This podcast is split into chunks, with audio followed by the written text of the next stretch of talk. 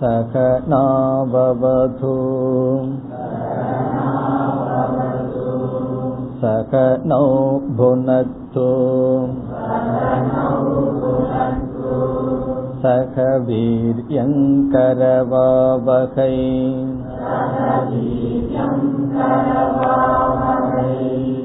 तेजस्विनावधीतमस्तु मा विद्विषावहैः। ॐ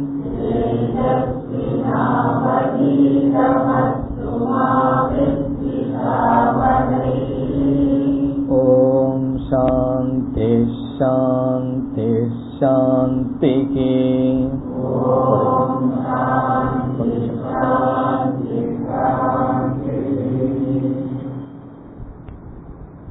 பன்னிரண்டாவது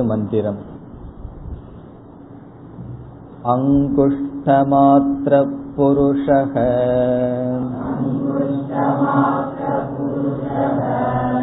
मध्य आत्मनि तिष्ठति ईशानो भूतभव्यस्य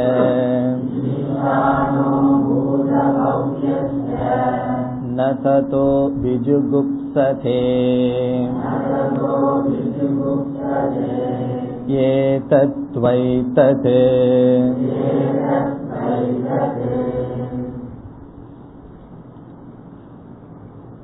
பதினோராவது மந்திரத்தில் நேக நானாஸ்தி கிஞ்சன என்று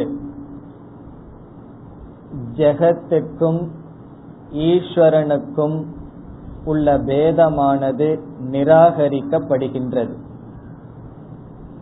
நானா என்றால் விதவிதமாக.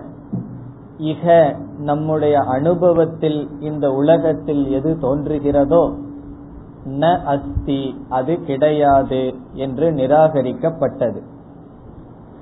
இந்த ஞானத்தை எப்படி அடைய வேண்டும் என்ற கேள்விக்கு மனசா ஏவ இதம் ஆப்தவ்யம் என்று பார்த்தோம்.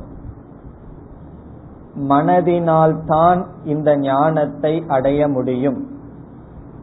இதற்கு இரண்டு விதமான விளக்கம் நம்மால் பார்க்கப்பட்டது.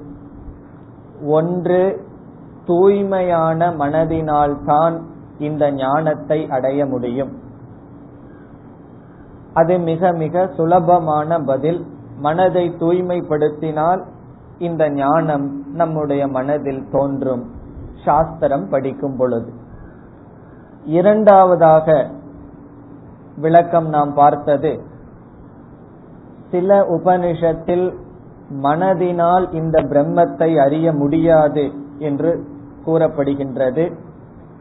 சில இடங்களில் மனம் தேவை மனதினால் தான் அடைய முடியும் என்று கூறுகின்றதே. முரண்பாடு வருகின்றதே. இந்த விரோதத்தை எப்படி நாம் சரி செய்வது என்பதற்கு விளக்கம் பார்த்தோம். எதனுடைய அடிப்படையில் மனம் தேவை எதனுடைய அடிப்படையில் மனம் தேவையில்லை. ஞாபகப்படுத்திக் கொள்வோம். இரண்டு சொற்கள் நம்மால் அறிமுகப்படுத்தப்பட்டது. ஒன்று விருத்தி வியாப்தி இனி ஒன்று பல வியாப்தி. விருத்தி வியாப்தி என்றால் இந்திரியங்கள் வழியாக நம்முடைய மனம் ஒரு பொருளினுடைய ரூபத்தை அடைவது அடைவது. நம்முடைய எண்ணமானது அந்த வெளியுள்ள பொருளினுடைய உருவத்தை அடைவதற்கு விருத்தி வியாப்தி என்று பெயர்.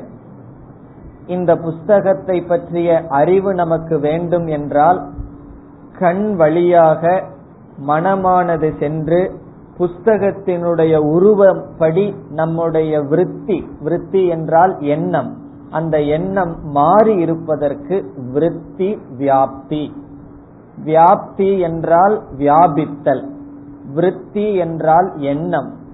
நம்முடைய எண்ணம் ஒரு பொருளினுடைய உருவத்தை எடுத்தல். அதற்கு விருத்தி வியாப்தி என்று பார்த்தோம். இந்த விருத்தியானது ஜடமாக இருப்பதனால் இந்த விருத்தி ஒரு பொருளை வியாபிக்கின்ற அளவிலேயே ஞானம் வருவதற்கு வாய்ப்பில்லை. ஆகவே இந்த விருத்தியானது எண்ணமானது அறிவை அடைய வேண்டும்? சித்தினுடைய ஆபாசம் அதனுடைய பிரதிபிம்பம் அந்த விருத்தியில் எப்பொழுதும் இருக்கின்றது? அந்த சித்தினுடைய அல்லது சிதாபாசத்தினுடைய வியாப்திக்கு பல வியாப்தி என்று பார்த்தோம். இந்த விருத்தி வியாப்தி பல வியாப்தி இரண்டும் சேர்ந்து நடைபெறும் பொழுது நம்முடைய மனதில் ஞானம் ஏற்படுகிறது. இது எல்லா விதமான வெளி விஷயங்களை பற்றிய அறிவு. இப்பொழுது ஆத்மாவை பற்றி ஞானம் தேவை என்றால் ஆத்மாவை பற்றி அறியாமை நீங்குவதற்கு சாஸ்திரத்தினுடைய துணை தேவை அதற்கு விருத்தி வியாப்தி தேவை. ஆத்மாவை பற்றி அறியாமையை நீக்குவதற்கு ஆத்மா இன்ன சொரூபம் என்று தெரிந்து கொள்வதற்கு எண்ணம் தேவை. ஆகவே விருத்தி வியாப்தி நமக்கு அவசியம். இந்த ஆத்மாவை விளக்குவதற்கு சிதாபாசத்தினுடைய உதவி தேவையா? என்று கேட்கும் பொழுது அவசியமில்லை என்று நாம் பார்த்தோம். காரணம் ஆத்மா ஸ்வயம் ஜோதி ஸ்வயமாக பிரகாச சொரூபமாக இருப்பதனால் பல வியாப்தி அவசியம் இல்லை. நாம் இறுதியாக எப்படி புரிந்து கொள்ளலாம் என்றால் இந்த உலகத்தில் உள்ள எல்லா விதமான அறிவுக்கும் நம்முடைய எண்ணங்கள் தேவை எண்ணத்தில் இருக்கின்ற சிதாபாசம் தேவை. ஆத்மாவை பற்றி அறிவு வந்தால் எண்ணங்கள் மட்டும் போதும். சிதாபாசத்தினுடைய தேவை அங்கு இல்லை. காரணம் ஆத்மாவே ஸ்வயம் பிரகாசமாக இருப்பதனால். ஆகவே எந்த உபனிஷத்தில் மனம் தேவையில்லை என்று கூறுகிறதோ அங்கு பல வியாப்தி தேவையில்லை என்று கூறுவதாக கொள்ள வேண்டும். எந்த உபனிஷத்தில் ஆத்மாவை அறிவதற்கு மனம் தேவை என்று கூறுகிறதோ அங்கு நாம் என்ன புரிந்து கொள்ள வேண்டும்? விருத்தி வியாப்தி தேவை என்று கூறுவதாக புரிந்து கொள்ள வேண்டும். இதற்கு உதாரணம் பார்த்தோம். ஒரு இருட்டு அறையில் ஒரு பொருள் இருக்கின்றது புஸ்தகம் இருக்கின்றது. அந்த புஸ்தகத்தை எடுத்து வர வேண்டுமென்றால் அந்த அறைக்குள் சென்று வெளிச்சத்தை நாம் உருவாக்கி புஸ்தகத்தை எடுத்து வர வேண்டும். மூடி வைக்கின்ற அறையில் ஒரு மெழுகுவர்த்தி இருக்கின்றது என்றால் அறைக்குள் சென்றாலே போதும். அந்த மெழுகுவர்த்தியினுடைய துணை கொண்டே அதை நாம் எடுத்து வரலாம். இந்த உதாரணத்திலிருந்து முதல் விஷயத்தில் இரண்டு ப்ராசஸ் இரண்டு செய்ய வேண்டும். உள்ளே செல்லுதல் வெளிச்சத்தை உருவாக்குதல். இரண்டாவது உதாரணத்தில் உள்ளே சென்றால் போதும். அதுபோல ஆத்ம விஷயத்தில் அறியாமையை நீக்குவதற்கு மனம் தேவை. அந்த ஆத்மாவே ஸ்வயம் பிரகாசமாக இருப்பதனால் பல வியாப்தி தேவையில்லை. இதை நாம் சென்ற வகுப்பில் பார்த்தோம். அதை தொடர்ந்து பனிரெண்டாவது மந்திரத்தில் ஆத்மாவினுடைய தன்மையானது எவ்விதம் விளக்கப்படுகின்றது என்றால் நம்முடைய சரீரத்தினுடைய மத்தியில் இருப்பது ஹிருதயம். ஹிருதயம் என்பது மனதினுடைய ஸ்தானம் மனதினுடைய கோலகம். அந்த மனதிற்குள் இருக்கின்ற ஆகாசம் நம்முடைய மனதினுடைய இருப்பிடஸ்தானம். அந்த மனதிற்குள் தான் இந்த ஆத்மாவினுடைய தத்துவத்தை நாம் தெரிந்து கொள்ள முடியும் என்பதற்காக அங்குஷ்ட மாத்திர புருஷக என்று ஆத்மாவுக்கு விளக்கம் கொடுக்கப்பட்டது. இப்படிப்பட்ட ஆத்மா எப்படிப்பட்ட சுரூபமாக இருக்கின்றது? பூதபவ்யஸ்ய ஈசானக பூதபவ்யம் என்றால் எல்லா காலத்திற்கும் ஈசானக தலைவனாக இருக்கின்ற ஈஸ்வரன். ஆகவே இந்த மனதிற்கு ஆதாரமாக இருக்கின்ற ஆத்மா எல்லாமாக இருக்கின்ற ஈஸ்வரனாக இருக்கின்றது என்று ஐக்கியத்தை கூறப்பட்டு இந்த ஞானத்தினுடைய பலன் என்ன? மீண்டும் சொல்லப்பட்டது ந ததோ விஜுகுப்சதே அதற்கு பிறகு ஒருவன் தன்னை பாதுகாத்துக் கொள்ள வேண்டும் என்ற ஆசையிலிருந்து விடுதலை அடைகின்றான். இது ஒரு ஆழ்ந்து சிந்திக்க வேண்டிய வரி இது. நம்முடைய சம்சாரம் என்பது நம்முடைய துயரம் என்பது நம்மை நாம் பாதுகாத்து கொள்ள வேண்டும் என்கின்ற பயம். எவ்வளவு நாள் என்னை நான் பாதுகாத்து கொள்ள வேண்டும் என்கின்ற ஆதங்கம் இருக்கின்றதோ அவ்வளவு நாள் மனதில் மோட்சம் கிடையாது. இவன் சரீரத்துக்கு அப்பாற்பட்ட ஒரு தத்துவத்தை பார்ப்பதனால் தன்னை பாதுகாத்துக் கொள்ள வேண்டும் என்ற ஆசையிலிருந்து விடுதலை அடைகின்றான். அப்படி என்றால் தன்னை நாசம் செய்து கொள்கின்றான் என்பது பொருளல்ல. எந்த பொருளை எந்த பொருள் நாசத்திற்கு உட்பட்டதோ அதை பாதுகாக்க முடியாது. பாதுகாக்க முயற்சி செய்தால் தோல்வியை அடைவோம். ஒரு பொருள் அழிகின்றது என்றால் அது அழிந்துதான் தீரும். அதை யாராலும் பாதுகாக்க முடியாது. ஒரு பொருள் அழியாது என்றால் அதை பாதுகாக்க வேண்டிய அவசியம் இல்லை. ஆகவே அழியாத பொருளை பாதுகாக்க வேண்டிய அவசியமில்லை அழிகின்ற பொருளை பாதுகாக்க முடியாது. ஆகவே பாதுகாக்க வேண்டும் என்று நாம் எதை கூறுவது? பாதுகாக்க வேண்டிய பொருளே இந்த உலகத்தில் கிடையாது. நாம் கூறுவோம் வீட்டை பாதுகாக்கணும் அல்லது சரீரத்தை பாதுகாக்க வேண்டும் குழந்தைகளை பாதுகாக்க வேண்டும் என்று எவ்வளவோ பொருள்களை பாதுகாக்க வேண்டும் என்றே பயந்து வருகின்றோம். ஆழ்ந்து சிந்தித்தால் பாதுகாப்பதற்கான பொருளே கிடையாது. அழிகின்ற பொருளை பாதுகாக்க முடியாது. அழியாத பொருளை பாதுகாக்க வேண்டாம். இவன் அழியாத பொருளை தெரிந்து அழிகின்ற பொருள் மீது வைராகியத்தை அடைந்து விட்டதனால் அல்லது மித்யா என்று உணர்ந்து விட்டதனால் ந ததோ விஜுகுப்சதே. அவனுக்கு பாதுகாக்க வேண்டிய அவசியம் இல்லை மனமானது நிறைவை அடைகின்றது. ஏற்கனவே கூறிய கருத்தை தான் மீண்டும் யமதர்மராஜா கூறினார். இனி நாம் அடுத்த மந்திரத்திற்குள் செல்வோம். பதிமூன்று. அங்குஷ்டமாத்திர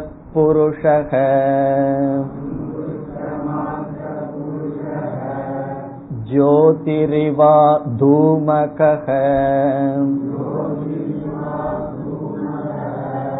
ईशानो भूतभव्यस्य स एवाद्य स उष्वः एतत्त्वैतत्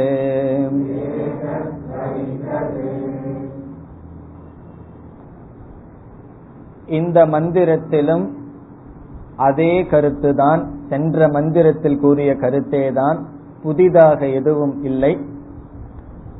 அங்குஷ்ட மாத்திர புருஷக. சென்ற மந்திரத்தில் கூறிய அதே வரிதான் புருஷக என்றால் இந்த ஷரீரத்தில் நிரம்பி இருப்பவன் அல்லது இந்த உலகத்தில் நிரம்பி இருப்பவன் இந்த ஆத்மா அங்குஷ்ட மாத்திரக அங்குஷ்ட மாத்திரக என்பதற்கு என்ன பொருள் பார்த்தோம்? மனதிற்கு ஆதாரமாக இருக்கின்றான். நம்முடைய மனதிற்கு சாட்சியாக இருக்கின்றான்.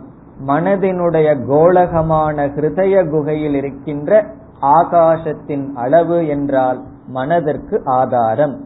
இந்த மனதில் தான் நம்முடைய ஆத்மாவை நாம் தெரிந்து கொள்ள முடியும். பிறகு அடுத்த பகுதியில் மீண்டும் இந்த ஆத்மாவினுடைய தன்மை விளக்கப்படுகின்றது. இந்த ஆத்மா எதற்கு உதாரணம்? ஜோதிகி இவ. இவ என்றால் போல. இந்த ஆத்மா எதை போல? ஜோதிகி இவ. ஜோதியை போல. ஜோதி என்ற சொல் நமக்கு தெரியும். ஜோதி என்றால் வெளிச்சம் லைட் ஜோதியை போல ஏன் ஜோதியை போல என்று சொல்லப்படுகின்றது என்றால் இந்த ஆத்மா ஜோதி அல்ல அதை போல என்று நாம் புரிந்து கொள்ள வேண்டும். இல்லாவிடில் என்ன செய்வோம்? ஆத்மாவை பார்க்கணும்னு ஏதாவது ஒரு லைட் வரணும்னு பார்த்துட்டு இருப்போம் கண்ணு வழியா ஏதாவது ஒரு லைட் எனக்குள்ள இருந்து வருகின்றதா என்று நினைப்போம். அது தவறு. ஜோதி உதாரணமாக சொல்லப்படுகின்றது. இந்த உதாரணம் எப்படி பொருந்தும் என்றால் ஒரு ஜோதியினுடைய பிரயோஜனம் என்ன? லைட் அதனுடைய பலன் என்ன? எதனால் ஒரு பொருள் அறியப்படுகின்றதோ அது ஜோதி. லைட்டுக்கு இவ்விதம் நாம் லட்சணம் கொடுக்கலாம். எதனால் ஒரு பொருள் அறியப்படுகின்றதோ அல்லது பொருளை பற்றி அறிவு ஏற்படுகின்றதோ அது ஜோதி. அது வெளிச்சம் அது ஒளி. இங்கு ஆத்மாவினால் தான் எல்லாமே அறியப்படுகின்றது. ஆகவே ஆத்மா இங்கு ஜோதி சொரூபமாக சொல்லப்படுகின்றது. எப்படி ஆத்மாவினால் அனைத்தும் அறியப்படுகின்றது? ஒரு உபனிஷத்தில் ஆரம்பத்திலிருந்து ஆத்மா வரைக்கும் படிப்படியாக சென்று ஆத்மா ஜோதி என்று விளக்கப்படுகிறது. வெளியுள்ள பொருள்களை நாம் ஆதித்ய சூரியனுடைய துணை கொண்டு அறிகின்றோம். சூரியன் இல்லை என்றால் சந்திரனுடைய துணை. சந்திரனும் இல்லை என்றால் இந்த டியூப் லைட் வித்யுத் வித்யுத் என்பது எலக்ட்ரிசிட்டியினுடைய தத்துவம். மின்சாரத்தினுடைய துணை கொண்டு அறிகின்றோம். அதுவும் இல்லை என்றால் பிறகு எதனால் அறிகின்றோம் என்றால் வாக்கினால் அறிகின்றோம். இவ்விதம் உபனிஷத் சென்று கொண்டே மனதினால் அறிகின்றோம் என்று சென்று கொண்டு இறுதியில் எதனால் அறிகின்றோம் என்றால் ஆத்மா. இந்த ஆத்மாவினால் தான் அனைத்தும் அறியப்படுகின்றது.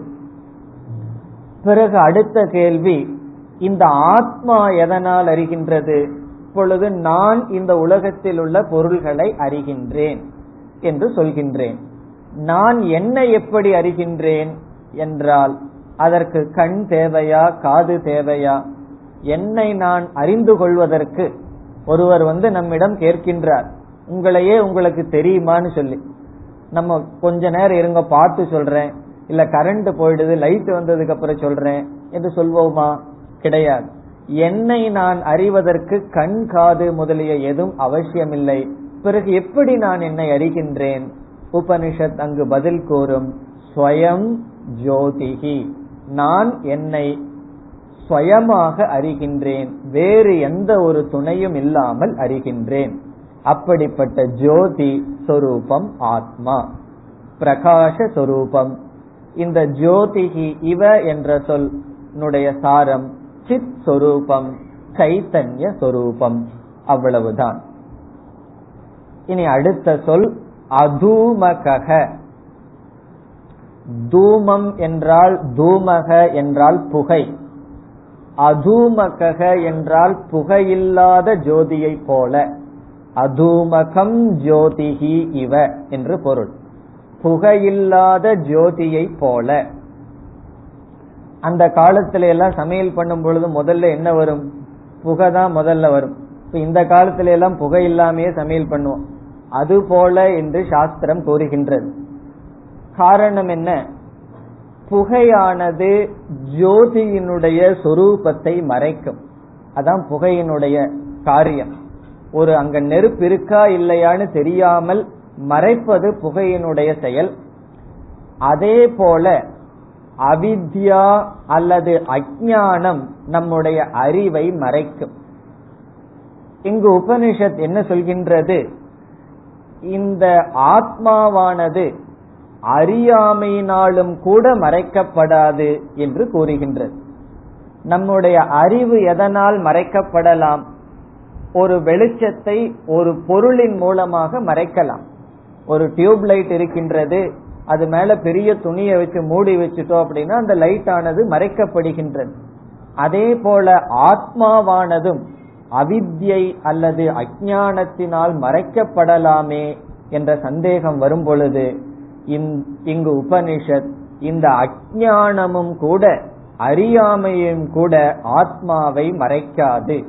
ஆகவே அதூமக என்ற உதாரணம் அவித்யா ரஹிதக ஆத்மா.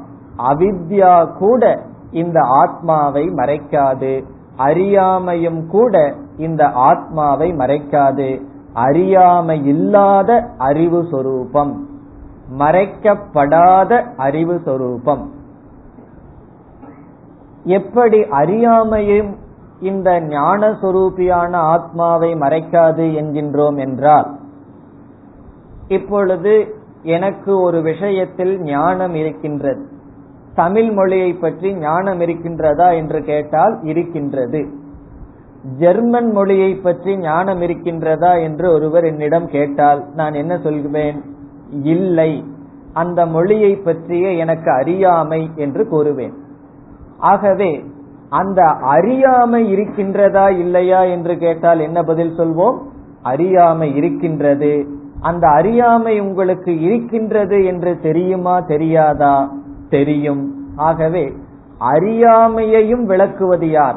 அது ஆத்மா. இந்த அறிவை எப்படி விளக்குகின்றதோ மனதில் தோன்றி வருகின்ற அறிவை அது இருக்கின்றது என்று யார் கூறுகிறார்கள்? மனதில் இருக்கின்ற அறியாமையை யார் கூறுகிறார்கள்? எப்பொழுதெல்லாம் எனக்கு தெரியல அப்படின்னு நம்ம சொல்றோமோ அந்த தெரியவில்லை என்பது எதனால் தெரிகின்றது? அது ஆத்மாவினால் தெரிகின்றது. ஆகவே இந்த அறியாமைக்கும் ஜோதியாக ஆத்மா இருக்கின்றது. அறியாமை என்பது புகை. அந்த புகைக்கும் ஆத்மா அப்பாற்பட்டதாக இருக்கின்றது. ஆகவே இந்த அறியாமை ஆத்மாவை மறைக்காது. ஆத்மா அறியாமையை கூட பிரகாசப்படுத்தும். அதுதான் சூரியனுக்கும் ஆத்மாவுக்கும் உள்ள வேறுபாடு. சூரியன் வந்து இந்த உலகத்துல எல்லாவற்றையும் பிரகாசப்படுத்தலாம். ஆனால் ஒன்றை பிரகாசப்படுத்த முடியாது சூரியனால். என்ன அது? இருள். சூரியன் வந்து இருளை பிரகாசப்படுத்த முடியாது. ஆனால் நாம் என்ன செய்யலாம்? இருளையும் பார்க்கலாம் வெளிச்சத்தையும் பார்க்கலாம். இந்த ஆத்மா இருளையும் பிரகாசப்படுத்தும் வெளிச்சத்தையும் பிரகாசப்படுத்தும். இந்த இருளையும் பிரகாசப்படுத்துவதனால் இருள் ஆத்மாவை ஒன்றும் செய்யாது. ஆனால் நம்முடைய அனுபவத்தில் எனக்கு எவ்வளவோ விஷயங்கள் தெரியவில்லை. ஆத்மாவை பற்றி அறியாமை இருக்கின்றது என்றால் அந்த அறியாமை என்பது அந்த கரணத்தில் மனதில் இருக்கின்றதே தவிர ஆத்மாவில் இல்லை. எனக்கு அறியாமை இருக்கின்றது. அறியாமையினால் என்னுடைய ஞானமானது மூடப்படுகின்றது என்றால் அந்த அறியாமை மனதை சார்ந்ததே தவிர ஆத்மாவை சார்ந்தது அல்ல. சில மதவாதிகள் அறியாமை அல்லது அவித்யா ஆத்மாசிரிதம் ஆத்மாவை சார்ந்துள்ளது ஆத்மாவை மறைக்கின்றது என்றெல்லாம் கூறுகிறார்கள். அந்த மதமானது இந்த சொல்லினால் நிராகரிக்கப்படுகின்றது. ஆத்மா அறியாமையும் பிரகாசப்படுத்துகின்றது அறிவையும் பிரகாசப்படுத்துகின்றது. அறியாமை அறிவு என்பது மனதை சார்ந்தது. ஆகவே அறியாமையற்ற அவித்யா அற்ற ஜோதி சொரூபம் ஸ்வயம் ஜோதியாக இருப்பது எது? அங்குஷ்ட மாத்திர புருஷக. இனி இரண்டாவது வரைக்கு செல்லலாம். பூதபவ்யஸ்ய ஈசானக ஏற்கனவே நாம் பார்த்த கருத்துதான். பூதபவ்யஸ்ய ஈசானக என்பது ஈஸ்வரனை குறிக்கின்றது. இந்த புருஷன் எல்லா காலத்துக்கும் அதிபதியாக இருக்கின்ற ஈஸ்வரனாக இருக்கின்றார். பிறகு அடுத்த பகுதி ஈசானோ பூதபவ்யசிய பல ஸ்லோகங்களில் நாம் பார்த்துவிட்டோம். இந்த ஆத்மா எப்படி எப்பொழுது இருக்கின்றான்? உபனிஷத் கூறுகின்றது சக ஏவ அத்ய. சக என்றால் அந்த புருஷன். ஏவ அந்த புருஷன் மட்டும் அந்த புருஷன் தான் அத்திய என்றால் இப்பொழுது அஸ்தி அல்லது பவதி என்ற வார்த்தையை சேர்த்துக் கொள்ள வேண்டும். இப்பொழுது இருக்கின்றான். சக ஏவ அத்திய அஸ்தி. அத்திய என்றால் இப்பொழுது.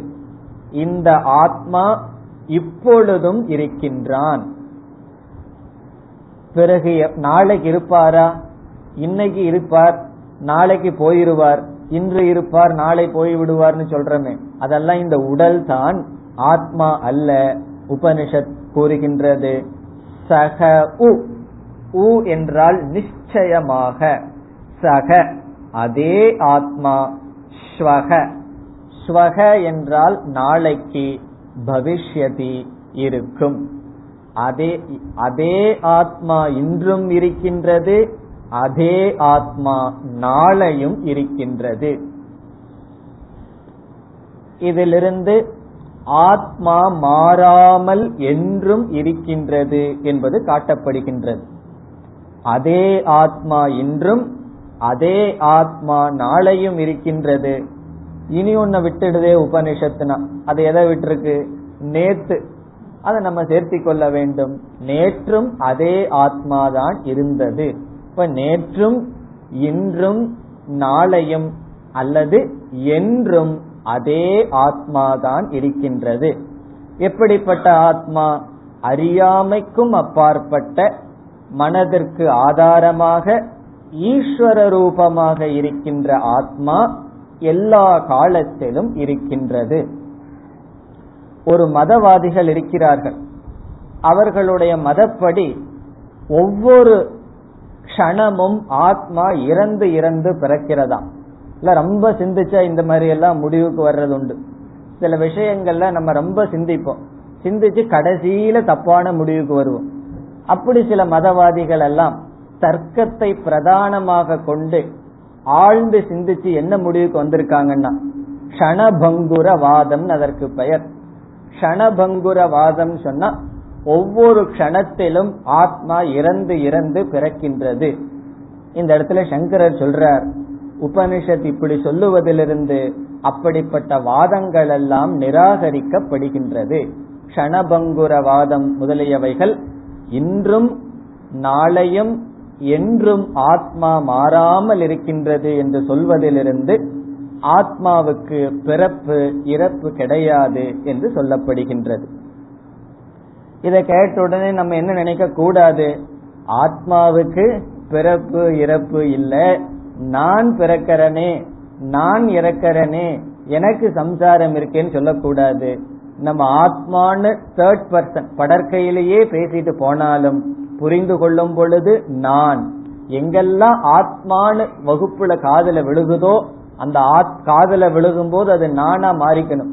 நான் இன்றும் இருப்பவன். என்றும் இருப்பவன். மரணம் என்பது நான் ஆத்மாவாகிய நான் எனக்கு கிடையாது.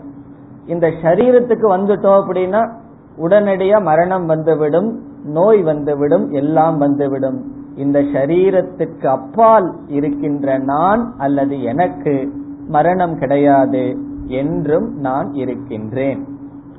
பிறகு ஒரு வார்த்தையை நம்ம வந்து பாட்டு மாதிரி பாடிட்டே வந்திருக்கோம். என்ன வார்த்தை? ஏதத் வைத்தத்.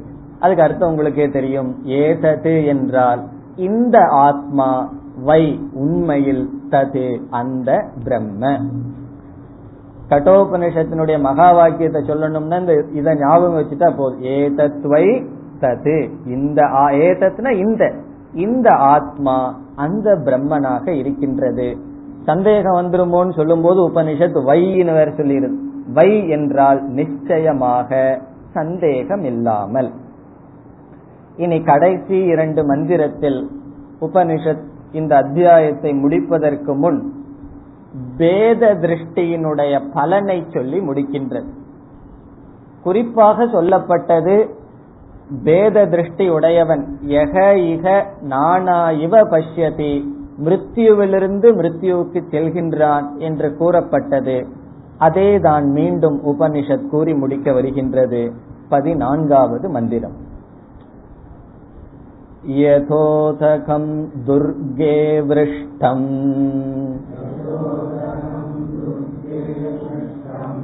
पर्वतेषु विधावति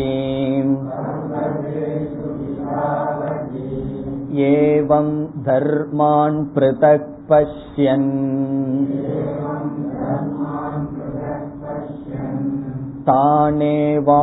तानेवानुविधावति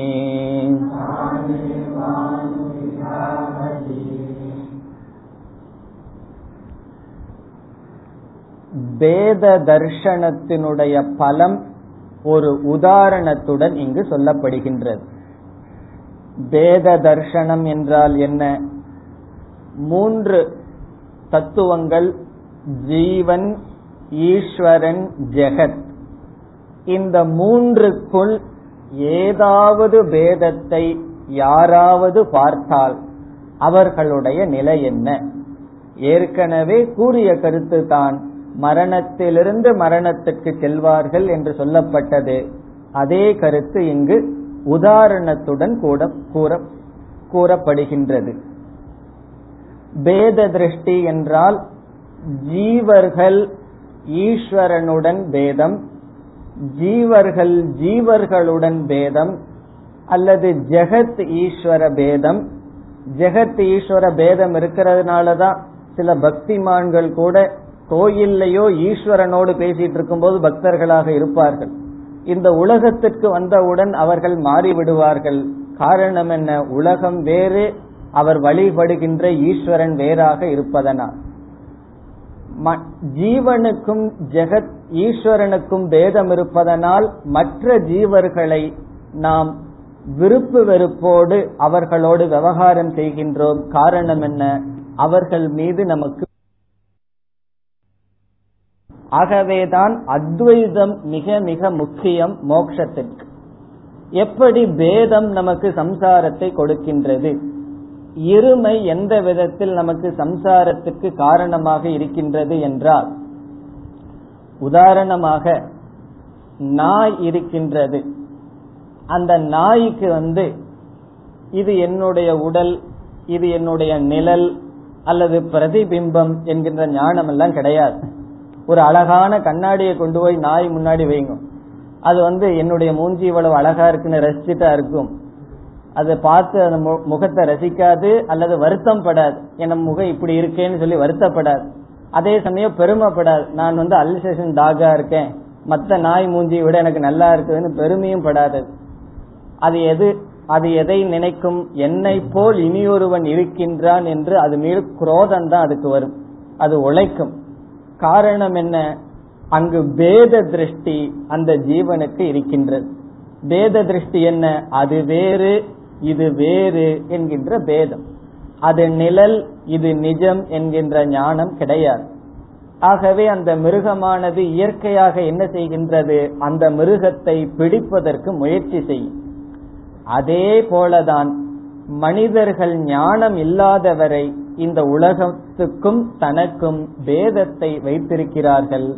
ஞானம் வந்ததற்கு பிறகு எல்லாம் என்ன ஆத்மானு புரிஞ்சுட்டா என்னுடைய வெளிப்பாடு ஈஸ்வரன் என்று புரிந்து கொண்டால் ஈஸ்வரனுடைய வெளிப்பாடு இனி ஒரு மனிதனை வெறுப்பதும் என்னை நான் வெறுப்பதும் வேறு கிடையாது. இனி ஒரு மனிதனுக்கு உதவி செய்வதும் எனக்கு நான் உதவி செய்வதும் வேறு கிடையாது.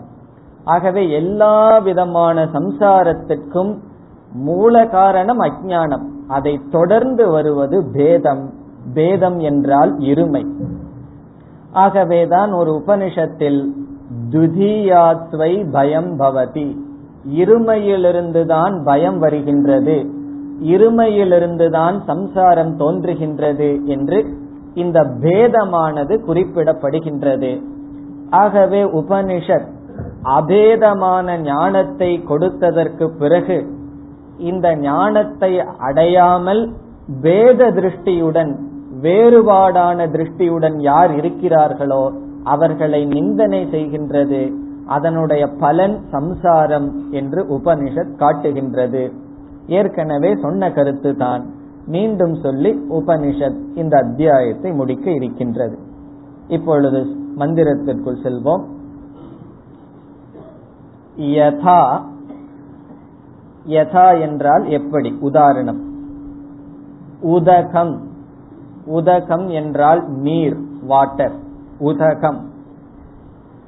எப்படி நீரானது? துர்கே விருஷ்டம். துர்கே என்றால் மலையினுடைய உச்சி பகுதி. துர்கே என்றால் ஒரு மலையினுடைய உச்சி பகுதி துர்கே. அந்த உச்சி பகுதியில் விருஷ்டம். விருஷ்டம் என்றால் நீரானது மழையாக பொழிந்தால். விருஷ்டம் என்றால் மலை. நீரானது ஒரு மலையினுடைய உச்சி பகுதியில் விழுந்தால் அந்த நீரானது என்னாகின்றது? பர்வதேஷு விதாவதி.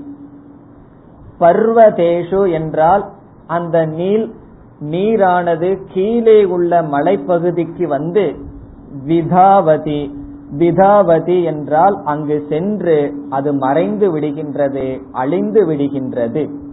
அந்த நீரானது சிதறடிக்கப்பட்டு மேலிருந்து கீழே வருவதற்குள் விதவிதமான திசைக்குள் சென்று மறைந்து விடுகின்றது அல்லது அழிந்து விடுகின்றது. விதாவதி என்றால் கீழே வந்து என்ன ஆகின்றது அது மறைந்து விடுகின்றது அழிந்து விடுகின்றது. காரணம் என்ன? அந்த நீர் ஒன்றாக இல்லை. அது பேதமாக்கப்பட்டு விட்டது சிதறடிக்கப்பட்டு விட்டது. அந்த நீரானது சிதறடிக்கப்பட்டு விட்டதனால் அது மலைகளுக்குள் சென்று மறைந்து விடுகின்றது. இரண்டாவது வரி ஏவம் அதுபோல. யதா எப்படி? ஏவம் அதுபோல. தர்மான் பிருதக் பஷ்யன். இங்கு தர்மான் என்ற சொல் ஜீவர்களை குறிக்கின்றது தர்மான் என்றால் ஜீவர்களை என்று பொருள். தர்மான் ஜீவர்களை. பிருதக் பிருதக் பஷ்யன். பிருதக் என்றால் வேறுபாட்டாக வேறுபாடுடன். பஷ்யன் யார் பார்த்து கொண்டிருக்கிறார்களோ யார் ஜீவர்களை வேறாக பார்த்து கொண்டிருக்கிறார்களோ அவர்களுடைய நிலை என்ன? தான் ஏவ அணுவிதாவதி தான் ஏவ என்றால் அந்த வேறுபாட்டை போல அணுவிதாவதி அவர்கள் சென்று அழிந்து விடுகிறார்கள். சம்சாரத்திற்குள் சென்று பிறப்பு இறப்பு என்று அழிந்து விடுகின்றார்கள். தான் ஏவ என்றால் அந்த பேத பேதமான ஜீவர்களுக்குள்ளேயே அனுபிதாவதி அதனுடைய அடிப்படையில் செல்கிறார்கள். அதனுடைய பொருள் என்ன? அவர்கள் அழிந்து விடுகிறார்கள். இதற்கு வேறொரு சற்று மாற்றி பொருள் கூற வேண்டும் என்றால் தர்மான் என்றால் ஷரீரங்களை உடையவதாக யார் பார்க்கிறார்களோ தான் ஏவ அணுவிதாவதி என்றால் அந்த ஷரீரங்களை இவர்கள் அடைகிறார்கள். ஒரு ஜீவனை நான் ஷரீரத்தோடு பார்த்தால் எனக்கு வர்ற பலன் என்ன எனக்கும் ஷரீரம் வந்து வாய்க்கின்றது. ஆகவே தர்மான் என்றால் ஷரீரம் மனம் முதலியவைகளோடு ஜீவர்களை யார் பார்க்கிறார்களோ தான் ஏவ என்றால் அந்த ஷரீரம் மனம் முதலிய முதலியவைகளை இவர்கள் அடைகிறார்கள். அதனுடைய பலன் என்ன? சம்சாரத்தில் இருக்கின்றார்கள். இந்த உலகம் என்பது நம்முடைய கண்ணாடியை போல கண்ணாடி என்றால் கண்ணுக்கு போடுற கண்ணாடி அல்ல முகம் பார்க்கின்ற கண்ணாடியை போல. நம்மளுடைய மனம்தான் இந்த உலகமாக பிரதிபிம்பிக்கின்றது. நாம எப்படி பார்க்கிறோமோ அப்படி இந்த உலகம் தெரிகின்றது. பகவான் அப்படி படைச்சு வச்சிருக்கார். ராகத்வேஷத்தை உடைய கண்ணுல இந்த உலகத்தை பார்த்தா இந்த உலகம் வெறுப்பு வெறுப்புக்கு உட்பட்டது. ஈஸ்வர புத்தியோட இந்த உலகத்தை பார்த்தா இதெல்லாம் ஈஸ்வரனுடைய சொரூபம். ஆகவே இந்த உலகத்தை மாத்தணும்னு சொன்னா நம்ம என்ன செய்யணும்? சில பேர்த்துக்கெல்லாம் இந்த உலகம் ரொம்ப மோசமான நிலையில போயிட்டு இருக்கு நாம் போய் ஆட்சி செய்து பதவியை பிடிச்சி உலகத்தை மாற்றணும்னு நினைப்பார்கள். அதை நம்மளே மாத்திரும் பதவிக்கு போனோம்னா. இந்த உலகத்தை நாம் ஒரு காலம் மாற்ற முடியாது. நம்மளுடைய வீட்டில் இருக்கிறவங்க நாலு பேர்த்து குணத்தையே மாத்த முடியல. அல்லது நம்மளுடைய குணத்தை மாத்துறதுக்கே பெரும்பாடா இருக்கு. ஆகவே இந்த உலகத்தை மாத்த நம்மனால் முடியாது. இந்த உலகம் தர்மா தர்மத்திற்கு உட்பட்டது அல்ல அது நம்முடைய திருஷ்டியினுடைய பேதத்தில் இருக்கின்றது. ஆகவே நான் எப்படியோ அப்படித்தான் இந்த உலகம். இப்ப உதாரணமா ஒரு மனிதனுக்கு அவருடைய ட்ரெஸ்ஸ பத்தியே அதிக அக்கறை இருந்ததுன்னா அவனுடைய உலகம் யார் யாரு எப்படிப்பட்ட ட்ரெஸ் போட்டுட்டு வந்திருக்கும் அதைத்தான் பார்க்க தோணும் ஆகவே ஒருவனுடைய புத்தி எந்த நிலையில் இருக்கின்றதோ அவர்கள் அந்த நிலையில் இருக்கின்ற உலகத்தை தான் பார்ப்பார். அதற்கு மேல் இருக்கின்ற உலகம் அவர்களுக்கு இருளை போல் இருக்கும். அந்த அவர்களுடைய புத்தி அவர்களுடைய அறிவு அவர்களுடைய அனுபவம் அவர்களுடைய அபிமானம் எங்கு இருக்கின்றதோ அந்த உலகம் தான் தெரியும். அதற்கு பக்கத்தில் இருக்கின்ற உலகம் அவர்களுக்கு தெரியாது. ஆகவே இந்த உலகம் என்னன்னு சொன்னா என்னுடைய புத்தி தான் இந்த உலகம். நாலு பேர்த்த நம்ம குறை சொன்னோம் அப்படின்னா அது நம்மளுடைய புத்தியினுடைய வெளிப்பாடு. அவரவர்களுடைய குணத்தை விட்டு விட்டு நாம் சாட்சியாக இருந்தால் அது நம்முடைய அறிவினுடைய வெளிப்பாடு. ஆகவே நம்ம மோட்சத்தை அடையணும்னா ரொம்ப ரொம்ப சுலபம். ஒரே ஒரு ஆளை மாத்தினா போதும். வீட்டில் இருக்கிறவங்களை எல்லாம் மாத்தி நம்ம மோட்சத்தை அடைய வேண்டாம். நம்மால் இந்த ஆளை மாத்திட்டா மோட்சமானது அடையப்படுகிறது. அதுதான் உபனிஷத் கூறுகிறது. ஒருவன் வேத திருஷ்டியோடு பார்த்தால் அவன் வேத திருஷ்டி அவன் வேதத்தில் சரீரத்தில் விழுகின்றான். ஒருவன் ஆத்மாவை பார்த்தால் அவன் ஆத்மாவாக இருக்கின்றான். ஆகவே இங்கு பேத திருஷ்டியினுடைய நிந்தையானது செய்யப்பட்டது. இனி அடுத்தது என்ன உபனிஷத் நெகட்டிவாவே பேசிட்டு போகுது? பாசிட்டிவா பேச மாட்டேங்குதுன்னு சில பேர்த்துக்கு தோணும். ஆகவே யம தர்மராஜா பார்த்தார் அவருடைய ஜாபே என்ன? எல்லாத்தையும் தன்னிடம் எடுத்துக்கொள்வது. கடைசியில இந்த அத்தியாயத்தினுடைய கடைசியில நேர்முகமாக முடிக்கின்றார். அபேத திருஷ்டி உடையவர்களுடைய நிலையை உபனிஷத் கூறுகின்றது பதினைந்தாவது மந்திரம் यथोतकं शुद्धे शुद्धम्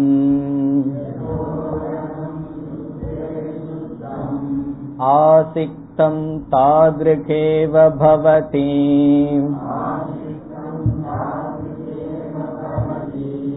एवं मुनेर्विजानतः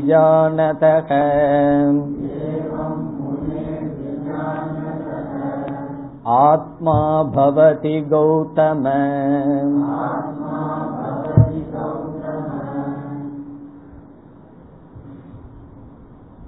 இங்கு உதாரணத்துடன் அபேத திருஷ்டி அதனுடைய பலன் சொல்லப்படுகின்றது பேத திருஷ்டியினுடைய பலன் சம்சாரம் அபேத திருஷ்டியினுடைய பலன் மோக்ஷம்.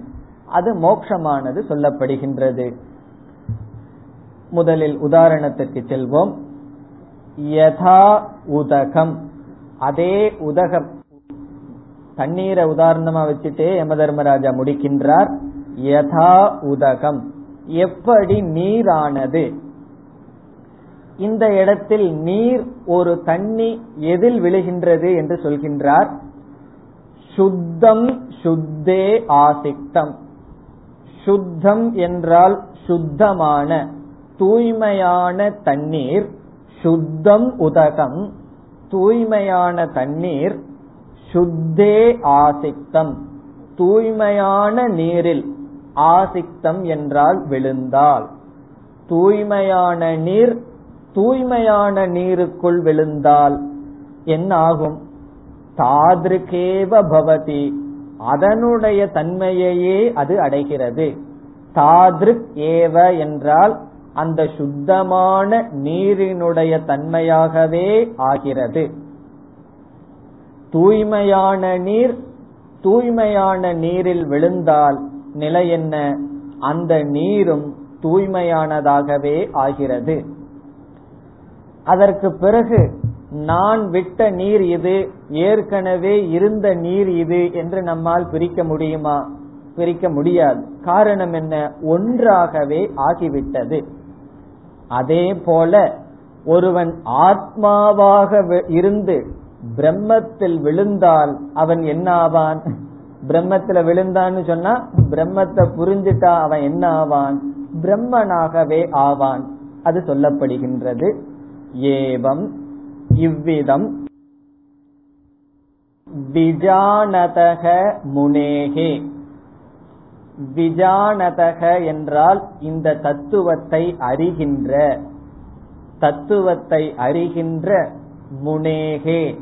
முனிவனுக்கு என்ன ஆகின்றது? ஈஸ்வரன் அல்லது பிரம்ம பிரம்ம தத்துவம் எப்படி ஆகிறது? ஆத்மா பவதி. அது ஆத்மாவாக ஆகிறது. இந்த இடத்துல ஒரு வார்த்தையை சேர்த்திக்கணும். பிரம்ம அல்லது ஈஸ்வரன் அல்லது மற்ற ஜீவர்கள் இந்த ஜெகத் எல்லாமே என்ன ஆகுது? ஆத்மா பவதி அனைத்தும் தன்னுடைய ஆத்மாவாக ஆகிவிடுகிறது. யாருக்கு இது? விஜானதக. விஜானதக என்றால் அறிபவன். வெறும் அறிவு மட்டும் இருந்தா இந்த விஷன் கிடைச்சிருமா? உபனிஷத் வந்து யமதர்மராஜா இனி ஒன்னு போடுற வெறும் அறிவு மிட்டா இருந்தா பத்தாது முனேகே. அவன் முனிவனாகவும் இருக்க வேண்டும். முனிவன் என்பது மனநம் நிதித்தியாசனம் என்ற சாதனைகளை காட்டுகிறது. முனேகே. விஜானதக முனேகே. அறிந்து மனநசீலனாக இருக்கின்ற எப்பொழுதும் இந்த தத்துவத்திலேயே இருந்து கொண்டு இருக்கின்ற முனிவனுக்கு ஆத்மா பவதி ஆத்மா ஆகிறது. இங்க யம தர்மராஜா என்ன ஆத்மா ஆகுதுன்னு சொல்லல. நம்ம சொல்லணும் சர்வக ஆத்மா பவதி எல்லாமே ஆத்மாவாகிறது. என்னென்ன பேதம் இருக்கிறதுன்னு நினைச்சோமோ அது எல்லாமே ஆத்மா ஆகிறது. மற்ற ஜீவர்கள் ஜெகத் ஈஸ்வரன் பிரம்ம அல்லது என்னென்னலாம் பேதமாக தோன்றி தோன்றியதோ அனைத்தும் ஆத்மா பவதி ஆத்மாவாக ஆகிறது. கடைசி சொல் கௌதம. நச்சிகேதன் அன்பா சொல்றாரு ஹே கௌதம. அவங்க அப்பா பேர் சில சமயங்கள்ல பிள்ளையே அப்பா பேரை சொல்லி சொல்றது போல அவங்க அப்பாவுக்கு கௌதமன்னு ஒரு பெயர். ஹே கௌதம ஹே நச்சிகேதா. ஹே நச்சிகேத என்ன ஆகின்றது? விஜானதக முனேகே. இந்த உண்மையை அறிகின்ற முனிவனுக்கு எல்லாம் ஆத்மா ஆகின்றது. எதை போல? தூய்மையான நீரில் விடப்பட்ட தூய்மையான நீர் போல. இதோடு இந்த இரண்டாவது அத்தியாயத்தில் முதல் பகுதியானது முடிவடைகிறது. இப்பொழுது நாம் இந்த பகுதியினுடைய சாரத்தை பார்ப்போம். கடோபனிஷத் இரண்டு அத்தியாயத்தை கொண்டது.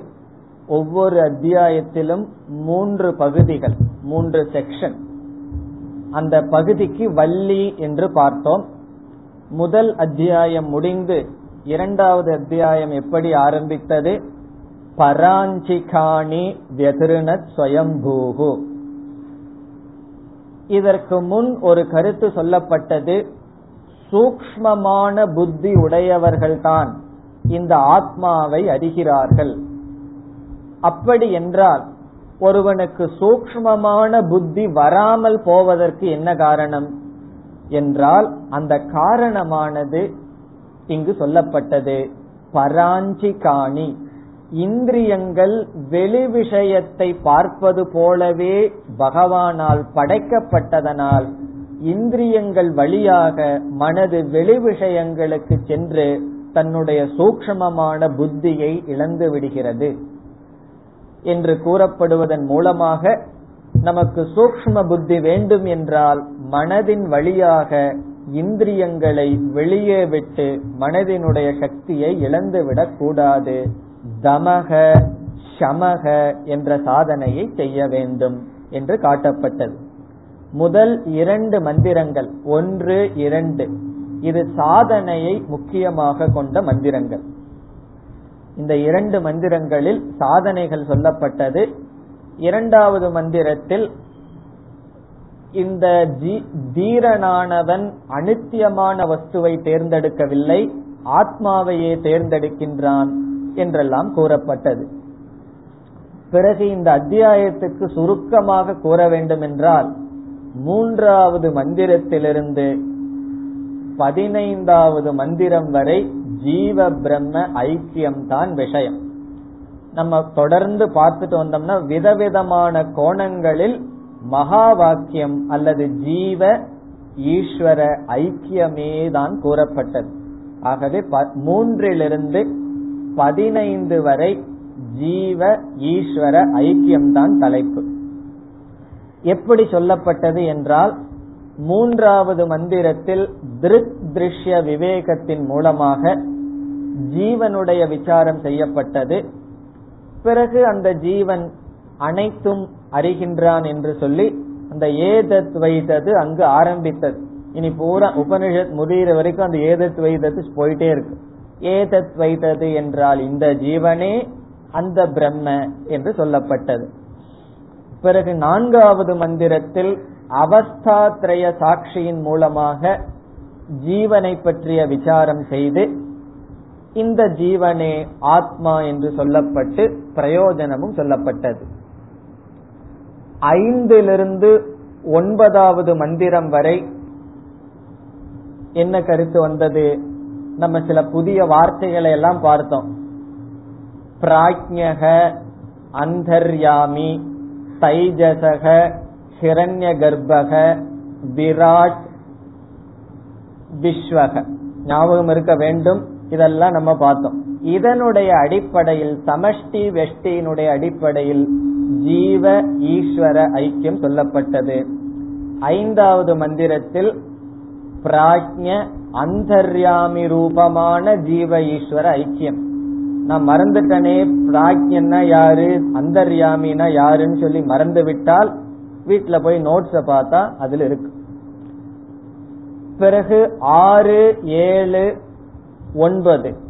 ஆறு ஏழு ஒன்பது. இந்த மூன்று மந்திரத்தில் தைஜச ஹிரண்ய கர்ப்ப ரூபமான ஜீவ ஈஸ்வர ஐக்கியம். எட்டாவது மந்திரத்தில் விஸ்வ விராட் ரூபமான ஜீவ ஈஸ்வர ஐக்கியம்.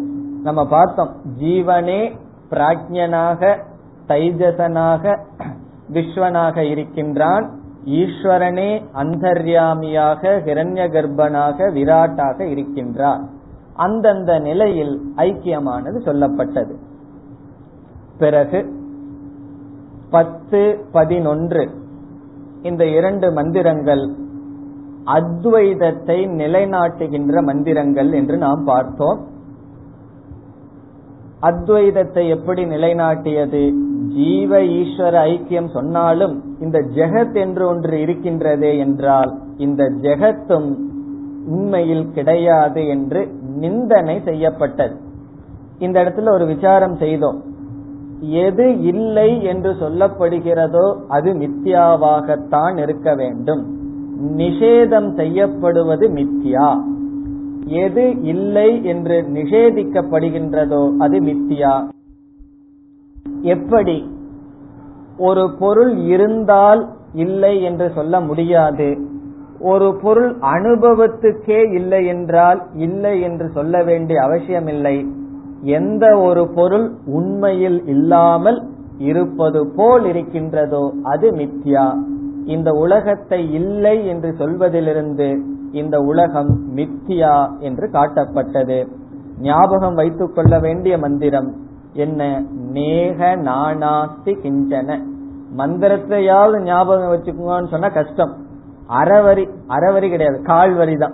நேக நானாஸ்தி கிஞ்சன. ஞாபகம் வச்சுக்கணும். ஏதாவது ஒரு இருமை வந்து நம்ம தொந்தரவு செய்தால் மேக நானாஸ்தி இங்கெல்லாம் ஒன்னும் கிடையாது என்று நிஷேதத்தின் மூலமாகத்தான் நம்மை நாம் காத்துக்கொள்ள வேண்டும். பிறகு பனிரெண்டு பதிமூன்று. இந்த இரண்டு மந்திரங்களில் அங்குஷ்ட மாத்திர புருஷக என்று அந்த ஜீவனுக்கு ஜீவனுடைய ஆதாரமாக இருக்கின்ற ஈஸ்வரனுக்கு ஸ்தானம் சொல்லப்பட்டது இது தியானத்துக்காக. தியானம் செய்வது எதற்கு? நிதித்தியாசனம் செய்வதற்காக. அதாவது நம்முடைய மனதிற்குள்ளேயே இந்த பிரம்மத்தை அறிய வேண்டும் என்பதற்காக சொல்லப்பட்டது. பிறகு பதினான்கு பதினைந்து இந்த கடைசி இரண்டு மந்திரத்தில் பதினான்காவது மந்திரத்தில் பேத திருஷ்டி நிந்தனை செய்யப்பட்டது. ஒருவன் எப்படி தன்னை பார்க்கின்றானோ அப்படியே உலகத்தை பார்க்கின்றான். தனக்கு என்னவோ அதேதான் இந்த உலகத்திற்கும் என்று சரீரத்தோடு ஜீவனை பார்த்தால் அவனுடைய பலன் சரீரத்தை அடைதல். பிறகு பதினைந்தாவது இறுதி மந்திரத்தில் இந்த உண்மையை தெரிந்து மனநம் நிதித்தியாசனம் செய்து கொண்டிருக்கின்ற முனிவர்களுக்கு அனைத்தும் ஆத்மாவாகிறது. மிக அழகா இங்கு யம தர்மராஜா முடிக்கிறார். ஆத்மா பவதி மிக அழகான சொல். எல்லாமே ஆத்மாவாக ஆகிட ஆகி விடுகின்றது வேறு ஒரு உபனிஷத்தில் கேள்வி கேட்கும் எல்லாமே ஆத்மாவாக ஆகிவிட்டால் கக மோகக கக சோகக ஆத்மைவாபூத் விஜானதக உண்மையை அறிகின்றவனுக்கு எல்லாம் ஆத்மாவாக மாறிவிட்டால் கக மோகக எங்கு மோகம் எங்கு சோகம் சோகமும் கிடையாது மோகமும் கிடையாது அதுதான் இங்கு சொல்லப்பட்டு முடிக்கப்பட்டது இனி அடுத்த பகுதி அடுத்த வகுப்பில் பார்ப்போம் ॐ पूर्णमधः पूर्णमिधम् पूर्णात् पूर्णमुदच्छते पूर्णस्य पूर्णमादाय पूर्णमेवावशिष्यते ॐ शान्ति शान्ति शान्तिः